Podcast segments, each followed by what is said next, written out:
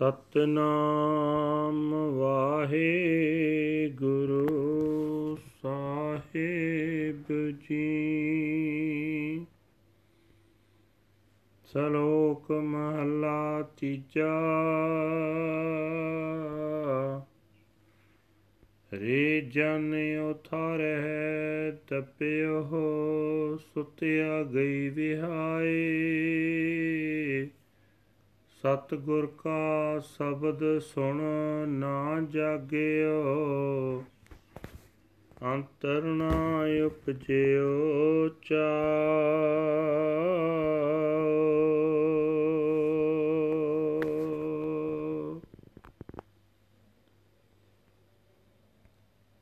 ਰੇ ਜਨਿਓ ਥਾਰੈ ਦਬਿਓ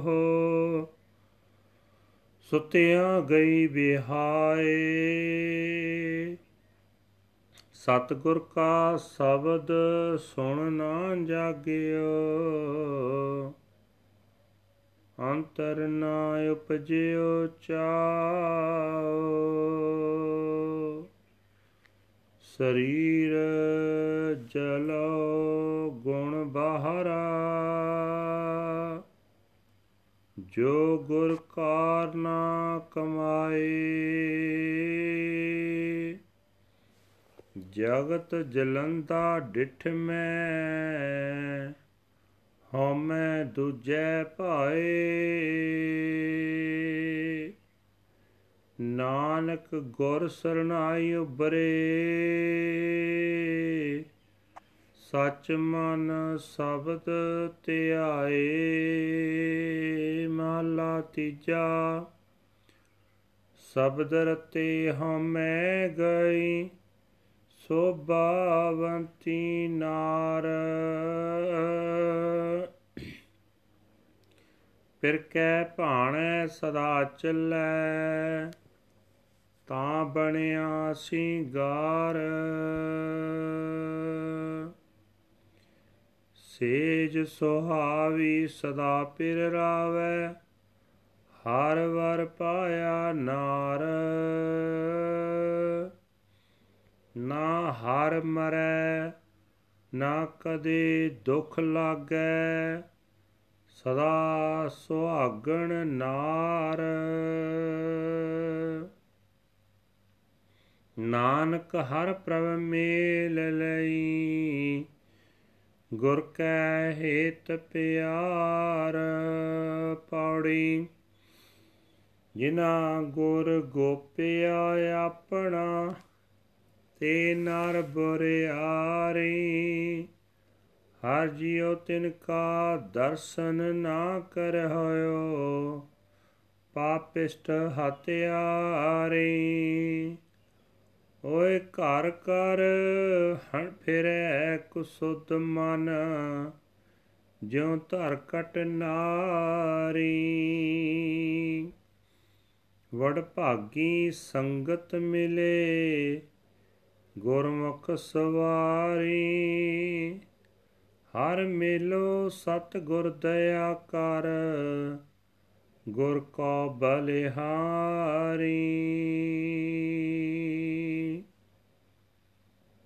ਜਿਨ੍ਹਾਂ ਗੁਰ ਗੋਪਿਆ ਆਪਣਾ, ਤੇ ਨਰ ਬੁਰਿਆਰੀ।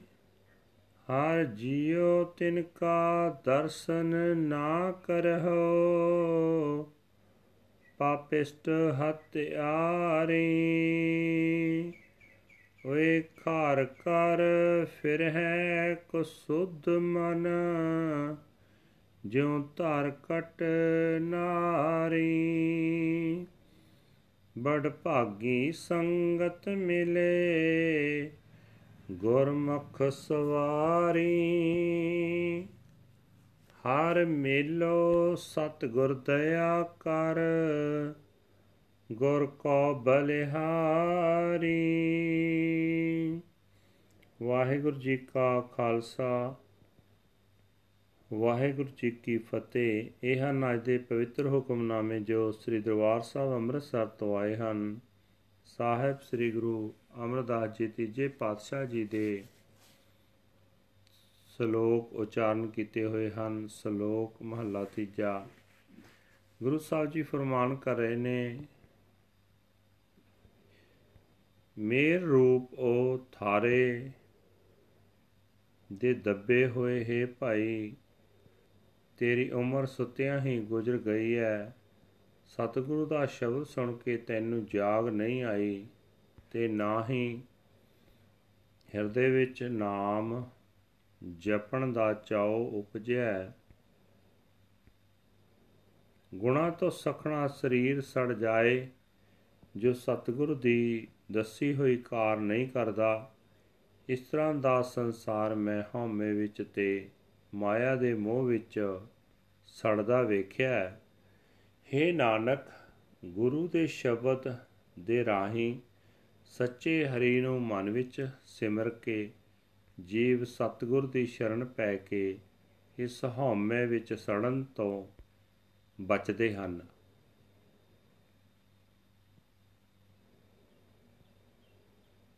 ਜਿਸ ਦੀ ਹਉਮੈ ਸਤਿਗੁਰੂ ਦੇ ਸ਼ਬਦ ਵਿੱਚ ਰੰਗੇ ਜਾਣ ਨਾਲ ਦੂਰ ਹੋ ਜਾਂਦੀ ਹੈ, ਉਹ ਜੀਵ ਰੂਪੀ ਨਾਰੀ ਸੋਭਾਵੰਤੀ ਹੈ। ਉਹ ਨਾਰੀ ਆਪਣੇ ਪ੍ਰਭੂ ਪਤੀ ਦੇ ਹੁਕਮ ਵਿੱਚ ਸਦਾ ਤੁਰਦੀ ਹੈ। ਇਸੇ ਕਰਕੇ ਉਸ ਦਾ ਸ਼ਿੰਗਾਰ ਸਫਲ ਸਮਝੋ। ਜਿਸ ਜੀਵ ਇਸਤਰੀ ਨੇ ਪ੍ਰਭੂ ਪਤੀ ਲੱਭ ਲਿਆ ਉਸ ਦੇ ਹਿਰਦੇ ਰੂਪ ਸੇਜ ਸੁੰਦਰ ਹੈ। ਕਿਉਂਕਿ ਉਸ ਨੂੰ ਪਤੀ ਸਦਾ ਮਿਲਿਆ ਹੋਇਆ ਹੈ। ਇਸ ਇਸਤਰੀ, ਉਹ ਇਸਤਰੀ ਸਦਾ ਸੁਹਾਗ ਵਾਲੀ ਹੈ ਕਿਉਂਕਿ ਉਸ ਦਾ ਪਤੀ ਪ੍ਰਭੂ ਕਦੇ ਮਰਦਾ ਨਹੀਂ, ਇਸ ਲਈ ਉਹ ਕਦੇ ਦੁਖੀ ਨਹੀਂ ਹੁੰਦੀ। हे ਨਾਨਕ, ਗੁਰੂ ਦੇ ਪਿਆਰ ਵਿੱਚ ਉਸ ਦੀ ਬ੍ਰਤੀ ਹੋਣ ਕਰਕੇ ਪ੍ਰਭੂ ਨੇ ਆਪਣੇ ਨਾਲ ਮਿਲਾਇਆ ਹੈ। ਜੋ ਮਨੁੱਖ ਪਿਆਰੇ ਸਤਿਗੁਰੂ ਦੀ ਨਿੰਦਾ ਕਰਦੇ ਹਨ, ਉਹ ਬਹੁਤ ਭੈੜੇ ਹਨ। ਰੱਬ ਮੇਰੀ ਕਰੇ। हे ਭਾਈ, ਉਹਨਾਂ ਦਾ ਦਰਸ਼ਨ ਨਾ ਕਰੋ। ਉਹ ਬੜੇ ਪਾਪੀ ਤੇ ਹਥਿਆਰੇ ਹਨ। ਮਨੋ ਖੋਟੇ ਉਹ ਆਦਮੀ ਵਿਭਚਾਰਨ ਇਸਤਰੀ ਵਾਂਗ ਘਰ ਘਰ ਫਿਰਦੇ ਹਨ। ਵਡ ਭਾਗੀ ਮਨੁੱਖ ਸਤਿਗੁਰੂ ਦੀ ਨਿਵਾਜੀ ਹੋਈ ਗੁਰਮੁਖਾਂ ਦੀ ਸੰਗਤ ਵਿੱਚ ਮਿਲਦੇ ਹਨ हे ਹਰੀ ਮੈਂ ਸਦਕੇ ਹਾਂ ਸਤਿਗੁਰੂ ਤੋਂ ਮਿਹਰ ਕਰ ਤੇ ਸਤਿਗੁਰੂ ਨੂੰ ਮਿਲਾ ਦੇ ਵਾਹਿਗੁਰੂ ਜੀ ਕਾ ਖਾਲਸਾ ਵਾਹਿਗੁਰੂ ਜੀ ਕੀ ਫਤਿਹ This is today's Hukamnama from Sri Darbar Sahib Amritsar uttered by our third Guru Guru Amar Das Ji under heading Salok Third Mahal. Guru Sahib Ji said that, Women, you have been tormented by a nightmare and you have passed your life in sleep. You did not wake to hear the word of the true Guru's Shabad. You have no inspiration within yourself. That body burns which has no virtue and which does not serve the Guru.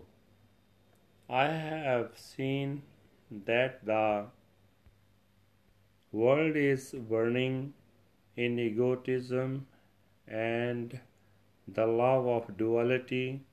O Nanak, those who seek the Guru's sanctuary are saved. Within their minds, they meditate on the true word of the Shabad. Third Mahal. Attuned to the word of the Shabad, the soul bride is rid of egotism and she is glorified if she walks steadily in the way of his life, in the way of his will, then she is adorned with decorations, her couch becomes beautiful, and she constantly enjoys her husband Lord.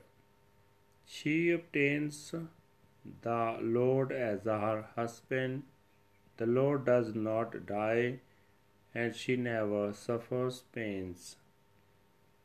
She is a happy soul bright forever.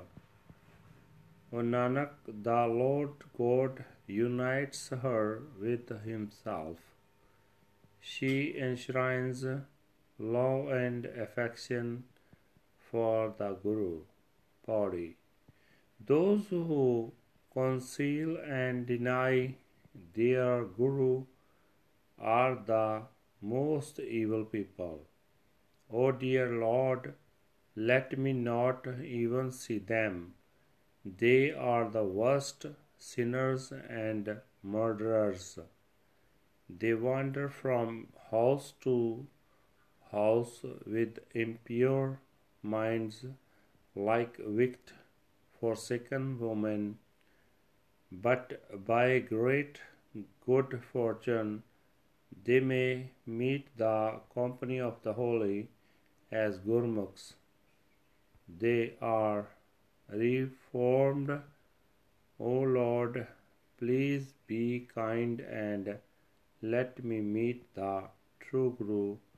I am a sacrifice to the Guru. Waheguru ji ਕਾ ਖਾਲਸਾ ਵਾਹਿਗੁਰੂ ਜੀ ਕੀ ਫਤਿਹ